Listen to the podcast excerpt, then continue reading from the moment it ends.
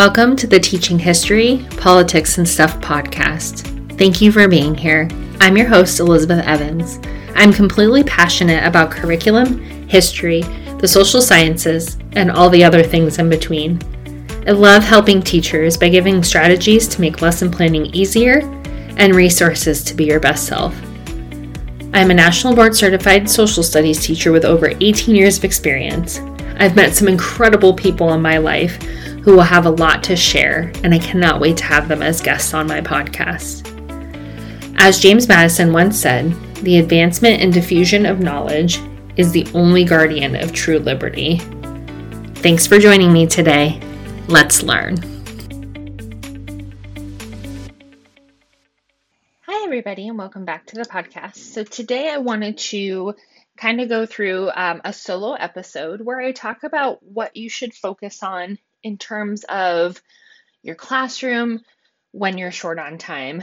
This is something that I always found myself having to deal with in the spring semester. The school I used to teach at had a modified year round schedule, so there was always a two week break in March, which was great, but that's a two week break. And I very much was the teacher that I don't want to give homework over breaks. I feel like everybody should be allowed to have that break, including myself. So I really had to kind of figure out, you know, I'm shorted on time here. Plus, you know, the AP government test is the very first test, which I always was frustrated about because I taught semester long classes. But, um, you know, I'd really work backwards and determine if the test is you know, May 4th, May 5th, May 6th, whatever it was that year, how can I work backwards to ensure that I cover the things that I want to cover? Um, we, you know, we hit a pandemic last year, and I'm glad that I had made this for myself because although it was really stressful, it made me let go of a lot of things that I really love doing in the classroom, but I wasn't in the classroom anymore. And I wanted to be able to get the information through to my kids, but also focusing on my own sanity and the sanity of my students. I didn't want them to feel like because we were short on time, they had to do more things. Last year, too, you know, we had state testing, there was blood drives, there were so many disruptions to my classroom environment that I really just focused on these three things. There is a blog post that goes along with this. I will put it in the show notes. Um, one of the things I did was a sample schedule, and, and that's something that I've already done a podcast on. It was something that I took and kind of made my own. Um, I learned it from Dr. Chris Treat and just took that made it something that worked for me. So that sample schedule you know really kind of drove home the point for me. So the first thing to focus on when you're short on time is the disciplinary practices. And those are located in your um, curriculum or not curriculum course and exam description book. Um, the disciplinary practices there's five of them for AP government. So, concept application, SCOTUS application, data analysis, source analysis, and argumentation. These are all part of your writing. So, concept analysis is one of the um, FRQs that you do, SCOTUS application is one, data analysis, otherwise known as quantitative analysis, is one, and then the argumentative essay, which I have lots of posts on argumentative essay. It just happened to be one of the things I was really good at teaching because I really understood the intricacies of it. Because I think the argumentation should be a part of the social studies, you know, even kind of before this all changed. As you're looking at your lesson planning and what you're trying to focus on, really try to focus on the skills and teaching content through the skills. Um, if you have to, ditch the lecture. There's a lot of things online that, if it's that basic gathering of knowledge that kids can do for themselves, or it can be a little thing that you put up on your learning management system. But instead of using that time to lecture, having them watch it or listen to it at a different point. Um, it's also worth considering recording yourself lecturing and then when you come back to class again whether this is in person online or hybrid and giving you know time for kids hey you guys watch the lecture already. What questions do you have? Because that makes that learning more personal to that class more personal to those kids. Now again lecture has its place but if you're short on time you might want to reconsider. You can use primary sources for it there's so many different things that can happen that are not just you standing and lecturing.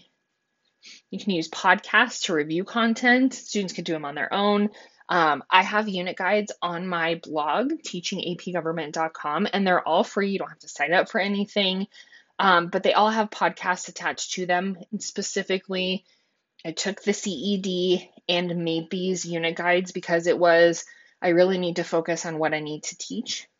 And then again, breaking down documents to analyze argumentation, analyze source analysis. So not only are you reading a primary source, they're learning content, but they're also learning those skills of argumentation, source analysis, um, any of the other disciplinary practices.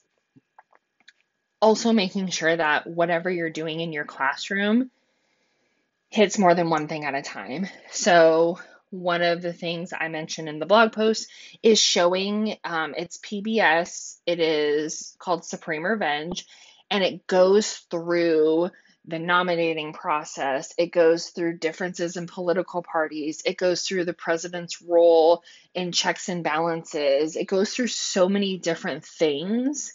And it's a good, it was good for me to use to, I mean, and I talk through my videos it was a rare thing that I just popped on a video and worked because I used the video kind of as an educational piece. Um, some people put the videos on and then talk after, whatever works best in your classroom. But trying to make sure that what you're doing, especially if you're looking at current events, there's so many current events that hit so many different things at one time that you're already doing it. You might just not realize it. So the second piece to focus on um, is for me writing and speaking. So on the blog it says writing and Socratic. I feel like me personally focusing on writing and focusing on skills that helped propel the content really, really just helped my students.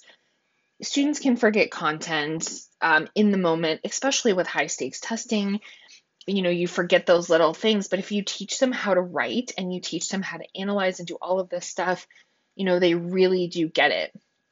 Focus on that skill of thesis writing. One of my most popular posts that has tens of thousands of views is on argumentative thesis we spent a lot of time on argumentative thesis because if you read the rubric, if you don't get the argumentative thesis point, it's real hard to get any other points. So it's important to make sure they understand how to do that. And so a lot of times that would just be my warm up for the day. Here is, you know, a prompt. How would we write a thesis together? And you can do it in under 10 minutes because you're writing it together and you're talking about you know, how does this come together? How does this establish a line of reasoning? You know, and then maybe you go a step further once they really get that and say, okay, here are the documents we would use. What kind of evidence from the documents would you use? And really talking them through those writing assignments. I very, at the beginning of my career, gave a lot of full length tests and decided they were a waste of time because, and the analogy that I always gave to my students is I'm training you to run a marathon. And that marathon is not necessarily the AP test. At the end of the day, it's being an active and engaged and informed citizen. So I don't expect you to know how to do it all right now. Using small bits of assessment, small pieces of writing, because you're teaching them how to do it, not just making the assumption that they know how. I stopped doing it, especially full writing assignments. And I have different ways that I've done my writing assignments because I got to the point where, you know, I'm teaching six classes, four of them are AP government and politics. Um, one is a US history and one is an AP US history. And that year I was like, I can't keep assigning all these writing prompts and taking them home to grade them. I, can't, I have to stop doing that to myself. I have to stop doing it to my kids because I also noticed that I would, you know, grade them and give them back and I would spend all this time in feedback and they would just put it in their backpack. So for me, it was let's write together. Let's look at different types of writing together. Let's do all right round robins, which is a Kagan strategy. Let's do all of these different things so that you learn the process of it. Because again, like running, you don't just go, if you're training for a marathon, you don't just go run, run 26 miles every day. You're doing all of these different runs and all of these different workouts to get you to that point. And that's how I kind of tackled this and, and explained it to them. And you know, really did explain too, like, hey, we're going to write an argumentative thesis paper today, but you're going to do it in groups of four. And you're going to talk through the rubric. And then you're going to trade, you know, after you're done with this, you're going to trade them. And you're going to have a conference with the other group because we all want each other to exceed because we want, or succeed, not exceed, maybe exceed too. We all want to succeed so let's get each other there because you can't just do it by yourself. I can't just do it for you. So changing the way those kinds of things happen. And for me, it was hard because that's the way I learned social studies. I learned it by, you know, in my secondary education, I learned it that it was worksheets, it was lectures, it was reading, it was tests. And then every once in a while on a Friday, we'd watch a movie but the more I understood my students, the more I understood that that's just not the way it needs to happen. Um, and I changed. And that for me opened so many doors. And to be honest, it made me love teaching again because after that year of teaching six classes, which is one more um, than normal, I was on a six fifth schedule. Didn't have a break. I was a department chair. You know, there's so many different things going on. I'm teaching AP US history I'm teaching AP government, and it finally was what is going to be, because this is not sustainable for me, I am burning out. What is going to be better? And it really was using small bits as assessments and explaining to students what we were doing and getting them curious too. So, the last piece here, when you're short on time, is focusing on your students and you you know, knowing your content. And in another podcast, we'll talk about one of my favorite things to say to teachers, to my mentees, just in general, is that you're the expert in your classroom. And I did write a post about that. But the more you know about your content, the better you can be at adjusting it to your the student sitting in front of you. Now, we all know that classes are different. You know, you could have like I every year it was usually first, second, and third hour, sometimes fourth, was my AP government and politics classes. And it was like how I teach first hour is different than how, how I teach third hour. The objective is the same, but the kids are different. So the more you understand that and the more you know, it's easier to kind of think more on your feet and adjust to your students. And it doesn't become this, oh my gosh, I have to lesson plan forever. I have to do all of these things forever. Another thing is sometimes you just have to let them explore the content. I remember, and there is a picture of it on the blog. One year I was like, if I have to teach the legislative process one more time, I, I just, I'm not doing it justice because I'm so sick of talking about it and they don't get it. And so I just was like, you guys are going to draw it however you want to draw it. Um, I think the one that's up there is through frozen yogurt they just created this whole thing and talked about it and it was it was fun for them because they got to go through what the legislative process was but they got to do it in a fun way and we hung these up on the wall and that way when we were talking about the law it's like hey there's all of these examples you know what would be next what has to happen again the lesson was just born out of necessity because i don't want to ever be in front of students talking about something and be like oh i hate teaching this because then they pick up on that vibe and they don't want to learn it either. So, honest to goodness, I just told them recreate the legislative process in a fun way. You only get the front of one page and just let them go with it. And they had fun. And it's especially important not only to recognize when you're burnt out, but to recognize when they're burnt out. And you can see it in your students, and I'm sure that you can see it even more this year is that burnout and understanding that in order to get kids to learn, we have to meet them where they're at. And man, that changes every day, and that in itself is hard. You also have to meet yourself where you're at. Um, you can't do it all. We can't do everything. We have to take care of ourselves and we have to take care of our students. And then we need to care about the skills and the content. Because I noticed that, you know, at the end of every year, I'd always ask my students to fill out a survey because I do want to be a better teacher. I want to make sure. And the overwhelming response I mean, they definitely had suggestions on things I could change. I got rid of a lot of things because I was like, gosh, I didn't know that you didn't even like that or it wasn't even good. But one of the things, how I knew, even though I wasn't perfect and I messed up or I forgot to teach something, that my kids felt like I cared about them. And they felt that when they came in my classroom, we weren't wasting time. There was a reason we were doing the things we were doing. But there was also times for them to say, hey, you know, we have a blood drive coming up. And I had a lot of kids that would participate in that for National Honor Society. Or we have this coming up. Or we'd really like to do a Socratic seminar on this. Or we want to talk more about this. And it just, kids are smart. And if you give them the opportunity, they'll tell you how they need to learn. They'll tell you what they want to learn.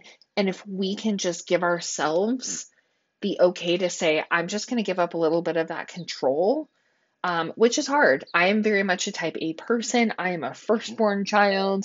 I am all of that stuff wrapped in a package. But the year that I learned to let go, again, I started loving my job more and I stopped feeling like every single lesson had to be perfectly planned because it was, hey, you know, today we're going to talk about Brutus 1 and compare it to Federalist 10. Here's kind of the crux of it. Do you guys want to write about it? Do you want to do a Socratic seminar about it? What is going to be the best way for you? And they appreciate that buy in because then they understand, like, well, here's what we chose. Or I would ask them, hey, here is, you know, all of these things we can do, or, or a menu item. Again, that's why I made my unit guides and actually gave my unit guides to the kids and said, here are so if you miss a day, if you miss the day on budget appropriations, um, or if you miss the day on the Senate filibuster, here's little pieces of learning for you. So instead of being like, well, I need to copy down all the notes from my friend, because all they end up doing is copying them, not really reading them. They can say, Oh, I can listen to this quick five minute podcast on it, and then I can go ask my teacher if I have further questions.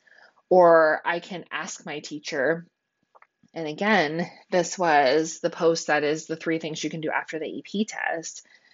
One of the projects just arose because kids were like, We want to know more about certain civil rights movements. I didn't mm. expect myself to know everything. And so I knew enough to get them started and then was like I want to hear what you guys learn. Like let's let's research, let's utilize the skills that we've already learned and pour it into something you're actually interested in. That to me again was a light bulb. It won't happen perfectly every year. Obviously, we know we create sometimes these amazing lesson plans and they work so good one year and then the next year they fall flat. But that's just part of being a reflective teacher and understanding that sometimes that's going to happen. And, you know, that's when you say to the kids, well, that didn't work. What's next? Um, I hope that this podcast in itself helps you understand that you don't have to do everything and you have to take care of yourself. And if you, you know, like me, every year kids will come back and be like, hey, you never taught us this. Um, even if I had taught it to them, maybe they just forgot. It's letting go and understanding that we can't do everything. Our kids can't do everything. And at the end of the day, yes, we care about the AP test because for some students, that's why they sign up. They want that AP credit, and there's nothing wrong with that. But at the end of the day, we are trying to create engaged, educated, and informed citizens that will go out and vote or go out and hold public office. So I hope you enjoyed this. Again, I will link the blog post in the show notes. And if there's anything that you're like, hey, Liz, what about this? Or I really found that I if I focus on this, it works. I'd love to hear it. I'd love if you commented on the blog post or even sent me an email, liz at teachingapgovernment.com. Make sure you take care of yourself and your students. Thanks for listening. Thanks for joining us today. Please comment, like, and share. Want to connect with me? Find me on Twitter, Facebook, Instagram, and Pinterest at Liz Evans NBCT and online at teachingapgovernment.com. I'm so glad you joined us today. We'll see you next time.